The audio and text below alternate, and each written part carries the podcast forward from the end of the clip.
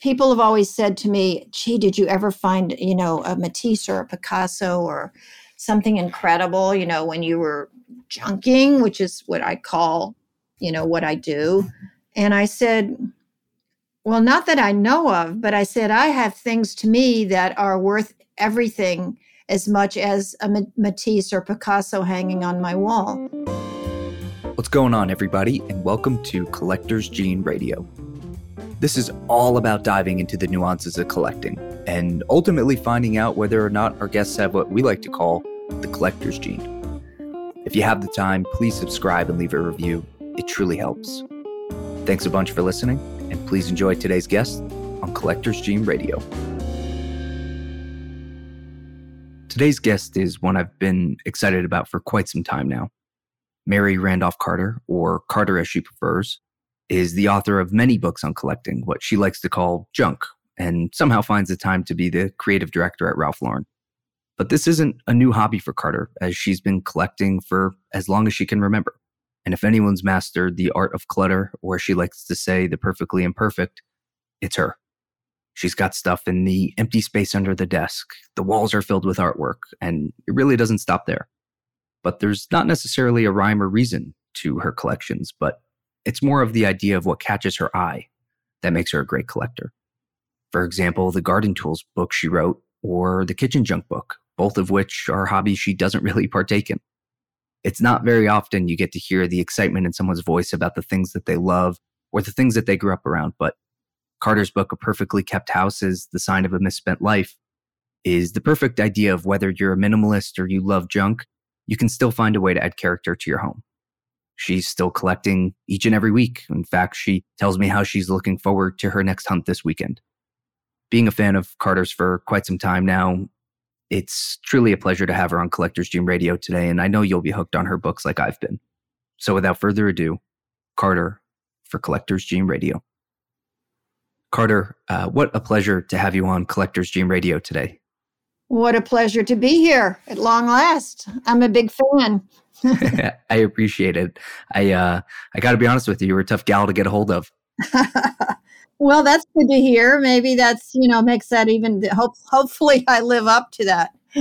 I'll admit it, but I tried every possible email I could think of involving your name, and I kept getting all the Gmail, you know, denied returns. And so I resorted to commenting on a photo of yours on Instagram, which I don't think I've ever done, but hey, it worked. It worked. Yes, here we are. So you're an author, photographer, Ralph Lauren executive, and you've written a ton of books on collecting and a favorite word of yours, which is junk, which we'll get back to. But in your book, A Perfectly Kept House is the Sign of a Misspent Life, you dedicate the book to your mother, and it reads, "For my mother who has always believed a perfectly kept house can't compare with a home filled with living." A really touching and special way to open the book, which makes me think you grew up around lots of stuff. That was very emotional. I think when I also I've dedicated a lot of books to my mother and my father. The last one, The Joy of Junk, I actually said something about my mother said, whatever is treasure, whatever you love could never be junk. But of course, it's all about in the eye of the beholder. Yeah, I grew up the oldest of nine in a wonderful old house on the shores of the Rappahannock River in the Northern Neck, the Tidewater area of Virginia. And if you've read my story, you know that my family and I lived through two very traumatic fires. In the first fire, we actually lost some of our family. In the second fire, we just lost possessions. And I think that was the big lesson learned, was what really matters is the people that you love and care about. And everything else is basically replaceable. People couldn't believe this, but we eventually moved into this 17th century house. And people said, what? Why not a house, you know, a cinder block house like the Three Little Pigs or something like that? But it was a beautiful old house not far from where we had lived before, looking out on the river. And we just began to, you know, build our our home and our lives again. And many of those things were all collected. I'm not saying all at flea markets, but my mother and father, my mother particularly had an amazing vision and it was very eclectic. And so we had Queen Anne chairs, and then we had a picnic table, that we dragged in from the yard. So it was whatever worked, but it was all beautiful, and it was all about living. And it was a way to bring people into our homes and make them feel part of our family. We were a big family anyway. I love that. It was never about the way the house looked so much, but the way it felt. And so everything that we surrounded ourselves with had stories and just made us feel good from the memory of wherever that piece came from. Growing up, did you view your home as, cluttered with the things, or did you always have this sense of the art of purposeful clutter? Well, are you talking about the home that I grew up in or my own home? Right. Yeah, the home you grew up in. The home that we grew up in, well, first of all, when you have 9 children and 5 and St. Bernards and ponies and things like that, and Siamese cats, it had to be imperfectly perfect, My mother and father, they both had their own business. They worked, and so we attempted to have roles to play to keep things, organized. But I wouldn't say, it was like Monday morning, and there was this big bag of socks, because we called it the sock bag, because we never had. Mother didn't take clothes out of the laundry and match our socks. She just threw all the socks in together. So we had to plow through and find a pair of socks that matched. So I would say, we didn't live in a mess. There were no velvet ropes over the furniture. Everything was to be enjoyed and lived in, and pretty imperfectly perfect. Yes. And how does someone like yourself from a family of 9 in Virginia make your way to become creative director at Ralph Lauren? Oh my God! Well, there were a lot of stops along the way. I started off working for Mademoiselle magazine. I was a guest editor right from college. I went to college. I left Virginia. I really wanted, I was headed to New York probably from the time I was 14 or 15. I had this dream of being a writer, and I was and remain a romantic to a certain degree, even after living all these years in New York and, taking the blinders off. But I was headed to New York from the time I was quite young. And so I went to I chose a college in the north that wasn't far from New York City. And after college, I had applied for a guest editorship at Mademoiselle, and I won. I couldn't believe it. And so I started working for Mademoiselle. I was there for about 10 years. Then I went to New York Magazine for a year as a contributing editor, creating fashion, actually before Anna Wintour landed there. And then I was called back to Condé Nast that published Mademoiselle to help work on Self Magazine and create Self Magazine. I was the creative director there. I seemed to do things in decades. I think I was there for another decade before I got the call from a head of women's design at Ralph Lauren, who was looking for someone to collaborate with her on women's design at Ralph Lauren. And I met with her. Obviously, one of the things I've always learned is, keep the door open, never say no.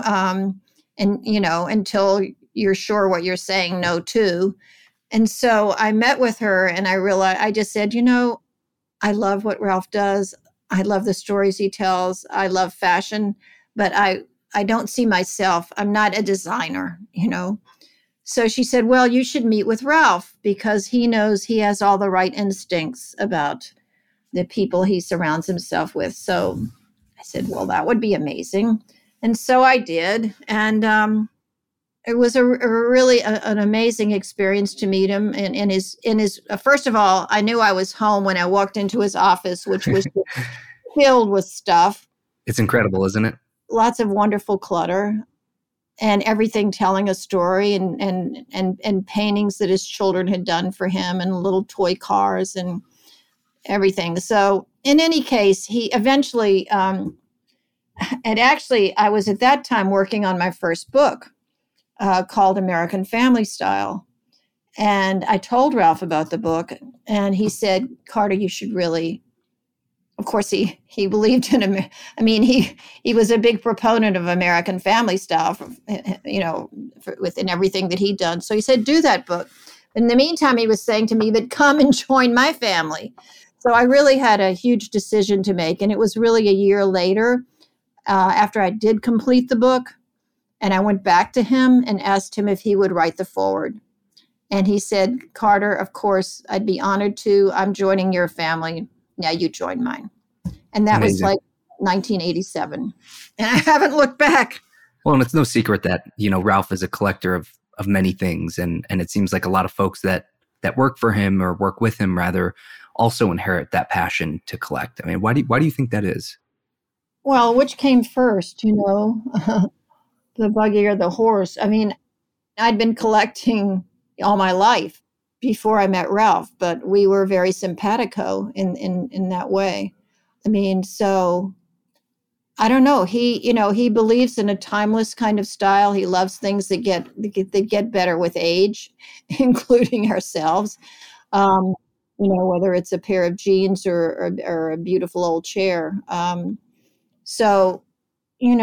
think the people that work for him, they may collect different kinds of things, but we have a passion for living with things that we love and adding to those things that we love. You were already quite the collector when you joined Ralph, but did working there and with him push you to collect maybe more than you already did? No, not really. No, I mean, the thing that was amazing is Ralph...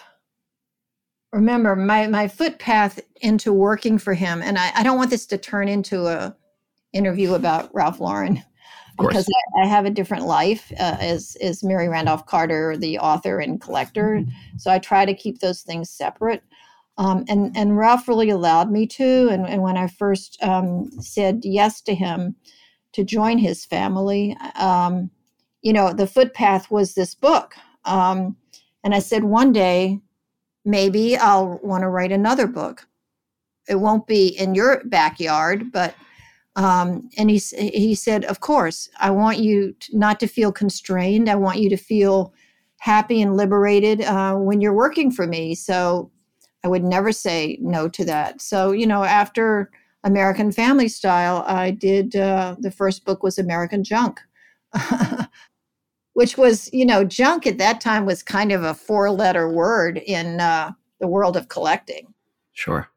And for those that know you, you collect stuff that you call junk. Everything you pretty much collect, you call junk. But can you define junk for us and maybe explain some of the more extensive collections of junk that you have?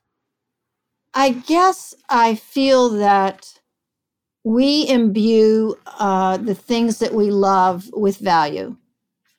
People have always said to me, gee, did you ever find, a Matisse or a Picasso or something incredible, when you were junking, which is what I call, what I do.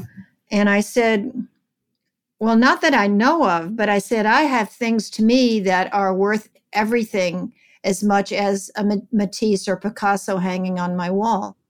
I just believe that if you find something, and what I've tried to do with my books is give people permission to fall in love with just the wackiest or the lowliest object, and the value comes from how much you love it.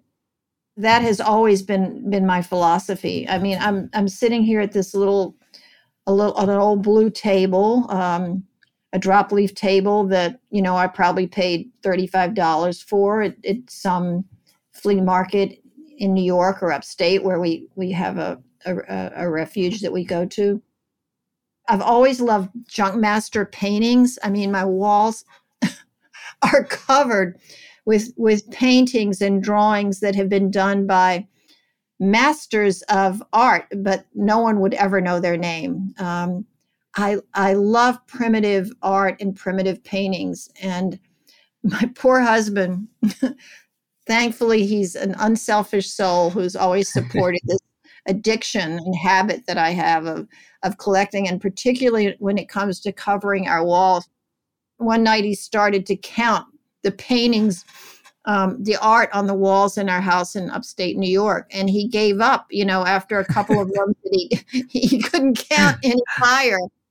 So I must say, I really, that is a passion for me. And I love to find a little painting and turn it over and find a message on the back, to James, to Cameron from Aunt Tilly.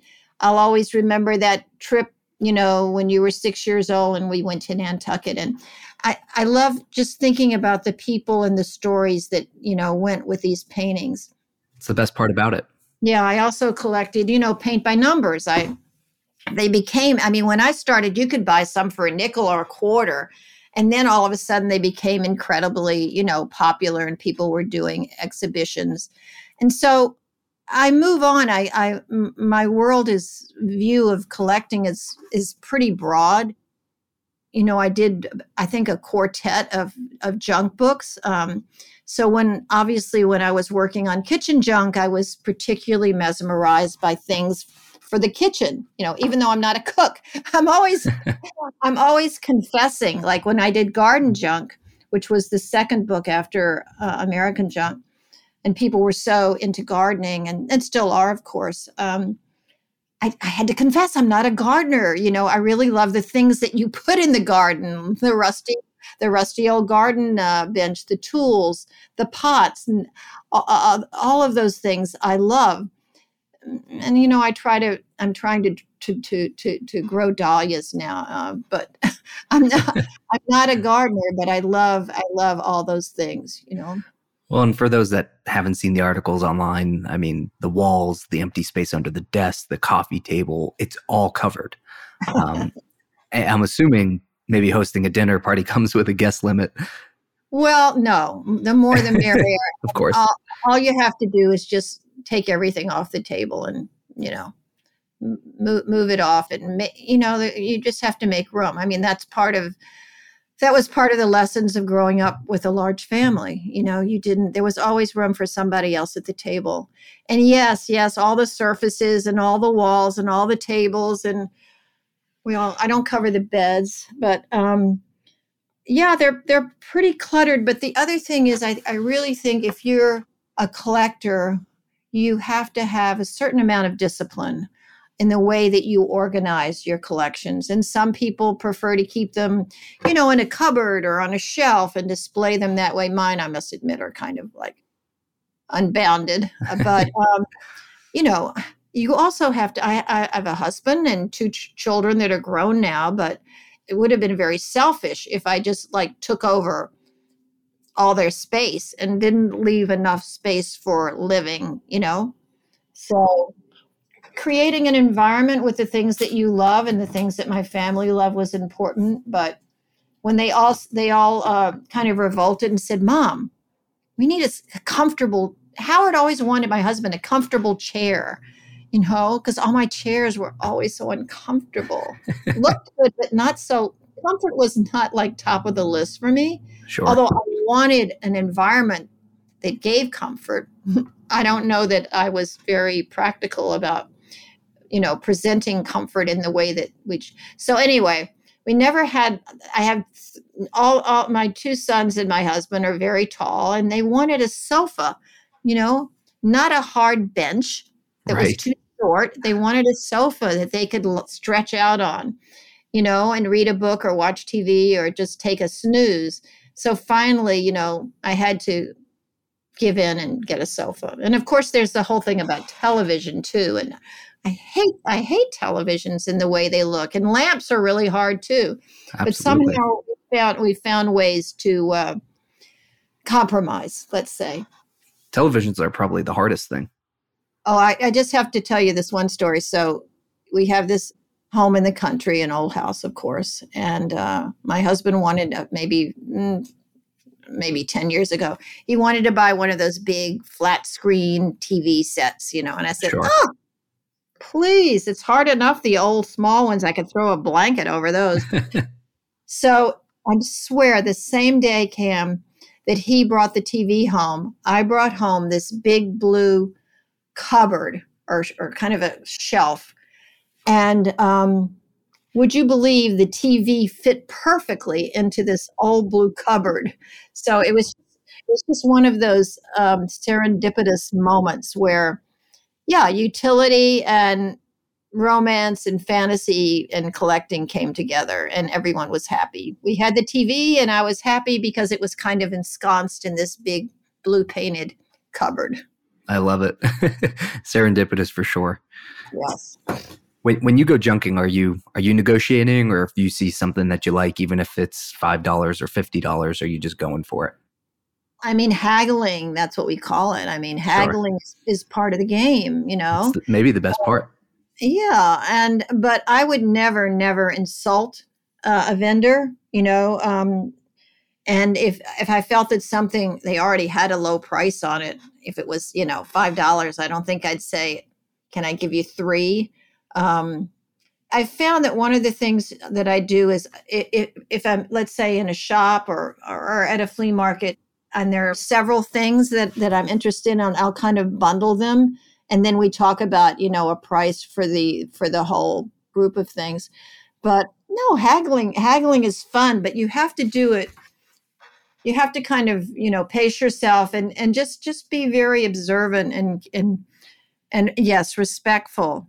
Because the people that are selling these things, they may have had them in their homes. They mean something to them. Well, at least some of the people, the dealers that I've worked with over the years that have become friends of mine, I have so much respect for them and their taste and their eye. So, yeah, but I mean, it's a sport.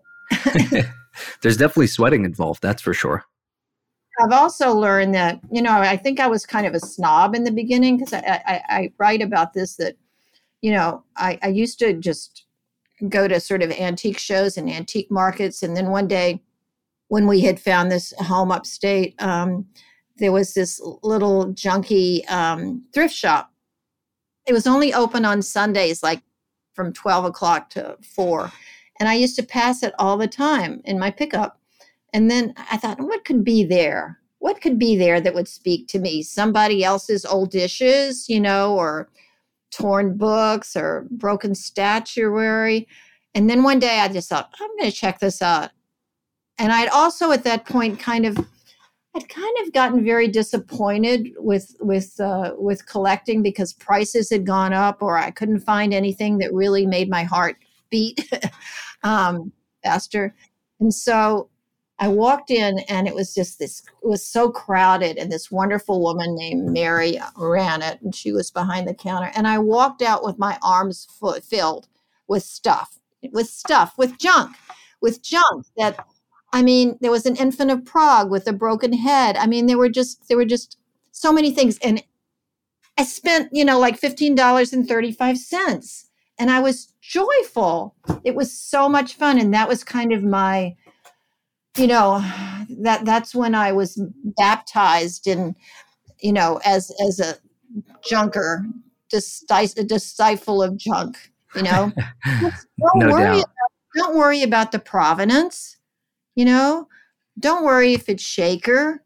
If you look at it, you love it, get it, buy it, enjoy it, haggle, and have fun. And that's why I have been doing what I've been doing for so long. Are you the type that, you know, holds on to everything, or do you ever have to sell anything in order to maybe move on to the next thing or make room for the next thing? Oh, I wish. I'm not very good at letting go, but I was thinking about doing my next book might be called You Can't Take It With You. That's great. So you better figure something out.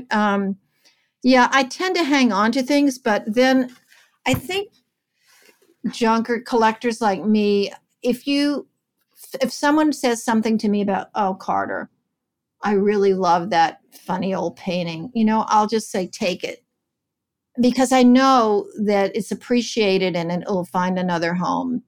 And though I do that from time to time, and I keep promising my husband that I'm going to have a flea market every summer and really get rid of a lot of this stuff, I'm not very good at that. Well, I want to be on the email list whenever you announce it. I will. I'll let you know. No, but then on the other hand, when our older son was getting married up at our farm, I really had to clean out a lot of things. And then I felt like, oh no, what did I do? Why did I let that go? That's always the pain. Yeah, there's that pain. But the thing is, maybe that's why, as I said to you, when you've lost everything, you realize what's important. So, yeah, I'm looking at a bowl of glass grapes right now in front of me. And I mean, all these things that have stories, but in the end, it was just creating this environment where, I could raise my family and we could all be happy with all my clutter and junk. Is it hard to keep track of the stories, of everything that you've amassed over the years, or do you have, a mental log of all the stories of where and when you found, a lot of your favorite pieces? Well, I used to, maybe it's the Virgo in me, but I've always been I keep endless amounts of notebooks. And whenever I went junking, I would always remember the days when we had Polaroids. I would take a Polaroid of what I found, because particularly I was sort of curating and documenting my books. And I wanted to, when I wrote the books, I wanted to remember where I got that silly, daisy lamp or whatever it was that I found. So yeah, I have, endless amounts of notebooks with pictures of the things that I found, how much I paid for it, if there was an anecdote, attached to it. Maybe I'll publish those books one of these days. I must say, as time has gone by, I'm just sort of looking around at the wall right now and all these paintings, and in most cases I do remember, where I bought it. Maybe not how much I paid for it, but yeah. And each one, has a story, and that I think that's how you connect to things.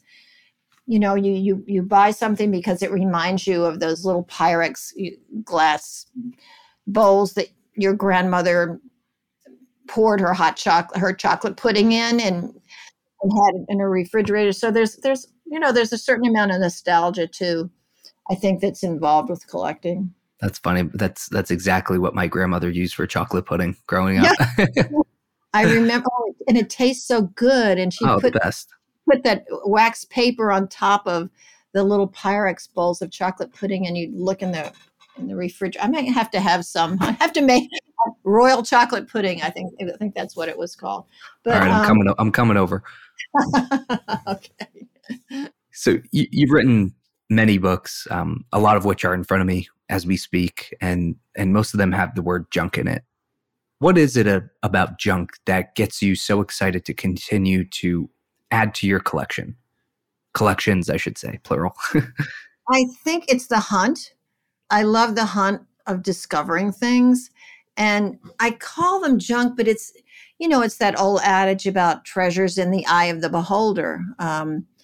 And when I did my first book, American Junk, I remember I did a book signing. There used to be a great sort of iconic flea market down on 26th Street here in New York City every Saturday and Sunday. It was just an amazing place. I mean, whenever I approached it, my heart really I'd start palpitating. That was like the junker's Geiger counter. I would just get so excited because in front of me were just hundreds and hundreds of tables of things to go through and discover and fall in love with. And so I did my first book signing, for my first book, American Junk, at the gates of the 26th Street flea market, and people would walk by and they'd laugh, junk. Yeah, that's what it is. It's junk. But, those of us that are connoisseurs of junk know that it's so much more than junk, because as I said, we impose the value on the things that we love. So it's never junk. But it was just sort of a catch-all phrase. And at that point, no one No one would dare use junk. I told you it was like a 4-letter word in the world of collecting. And now, of course, it wasn't long after my first junk book was published that other people came out and started using, junk in the title of their books, or imperfectly perfect, But that's life. Something you preach is the art of clutter, or like you said, perfectly imperfect. And you have a lot of stuff for junk, but it's all oddly deliberate and purposeful, and at a time when minimalism is so popular. What are your tips for people who want to add a little bit more character to their home? Yeah, I think clutter is the, I remember I wrote something about that. Clutter is just, it's the embroidery of our lives, of a home. Just little objects that you can assemble together on a coffee table or, on a cupboard.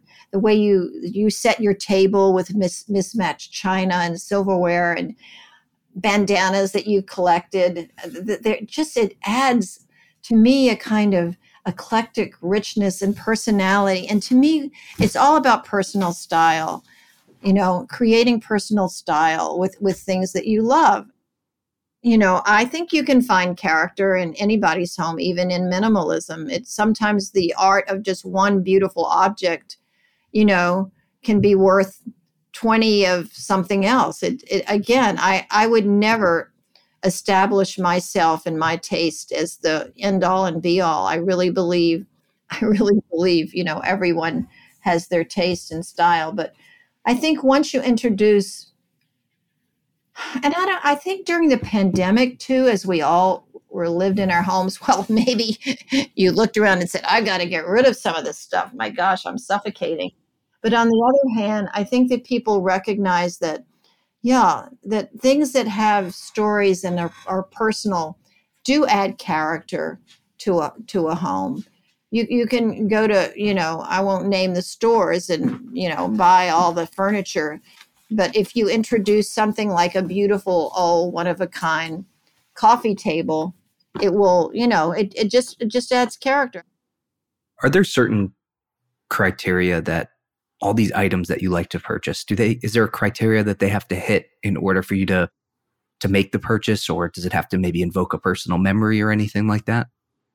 I think a lot of things, come into play. I think there's first just this recognition, you're walking through a shop or looking at a flea market table, and all of a sudden you see something. Now, it could be a textile that you want to add, that I might want to add. I love old blankets and old, cotton and linen pieces. So sometimes it's seeing something that, oh, I'd like to add that to what I have. But sometimes it's something brand new that you've never, not brand new, but something that you've never collected. And I don't know, there's just this, confrontation. And I have to have this. Why do I have to have this? And maybe later you recognize, sometimes you may look at something like my grandmother's bowls, and say, oh, I had that growing up, or I have to have this copy of Lorna Doone because I remember that book in the bookshelf of that home that was destroyed by fire. And I must have to say, I have replaced things, like a lot of books that my parents bought for us when we were growing up. I've replaced all those things, because not that I want to recreate my childhood, but there is a little bit of that, that joy from reading, Anne of Green Gables or whatever it is to your children because it was read to you by your mother. And then there's price, of course. I wrote one book that was called Never Stop to Think, Do I Have a Place for This? I do believe in that, how many times, I've overheard someone just falling in love with something and then, her friend saying, well, Mildred, where are you going to put that? Where are you going to put that?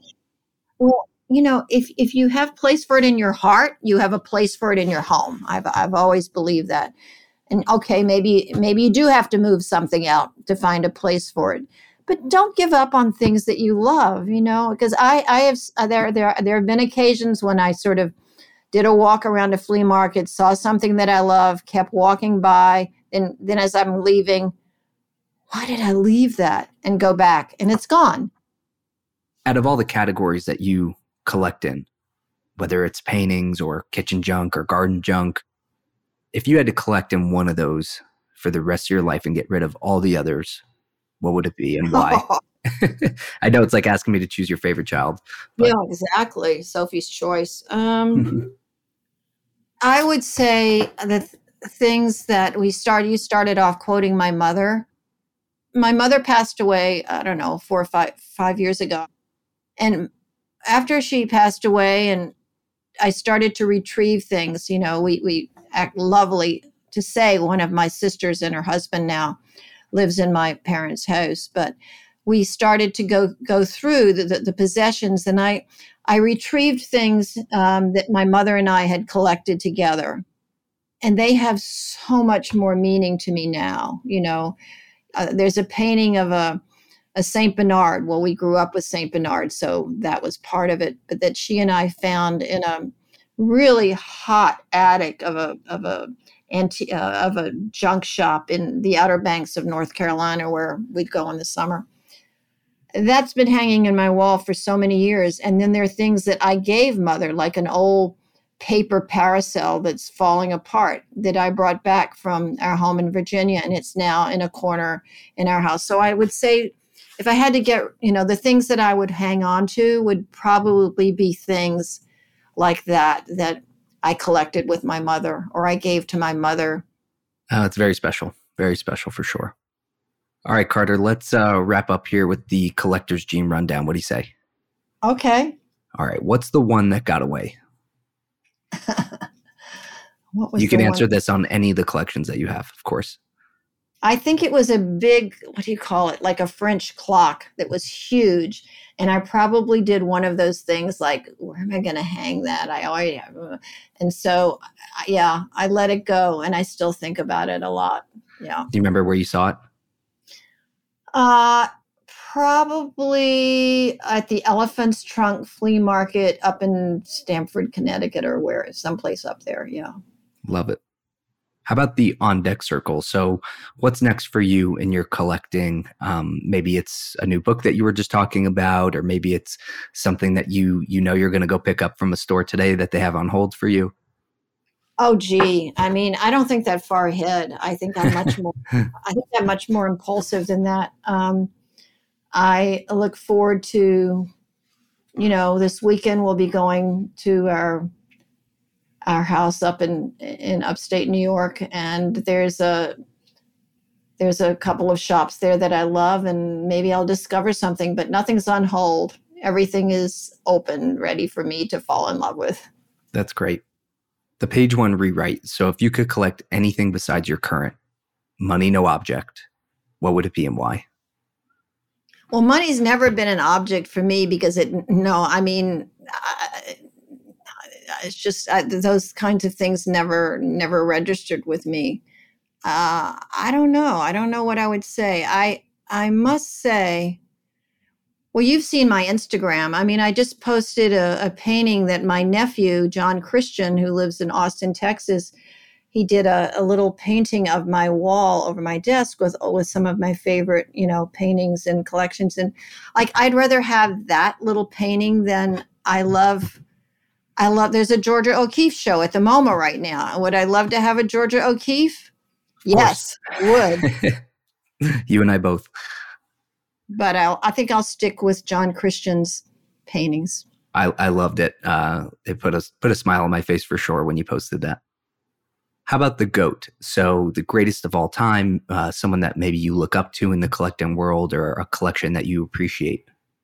Oh, there's so many people. There's a woman named Janet West, who's a great collector in her own right. And she's the one that I see.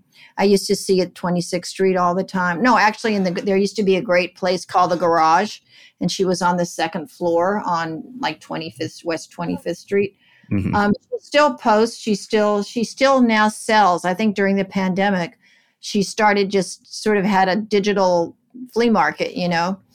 But I photographed her house probably and never stopped to think, do I have a place for this? Her home in is just filled with the most beautiful things and just lovely and curated. And I've always looked up to Janet and her taste. But I have so many friends, and I've photographed. I think I've celebrated them in my books over the years. So it's hard to come up with one person. That's perfect. You answered this earlier, but I'll ask you again, the hunt or the ownership? Oh, the hunt for sure. That's an easy one. Yeah. Most importantly, do you feel that you were born with the collector's gene? Oh, yes, absolutely. I think I came out of my mother's womb, grasping for some funny little bottle or tray or probably a painting that I saw when I opened my eyes for the first time. Definitely. But has it been enhanced and has it evolved over time? For sure, Amazing. But it was there, maybe a little dormant, but kicking around for sure. Mary Randolph Carter, what a pleasure to have you on Collector's Gene Radio. I can't thank you enough, and thanks for answering my Instagram message. Cam, this was great. Thank you very much. I really enjoyed it. Sorry it took so long. But let's do it again, maybe when my next book comes out in about a year. I would love to do that, no doubt. Okay. Take care, thanks. Happy junking. We sure will. Everybody. All right, that does it for this episode. Thank you all for listening to Collector's Gene Radio.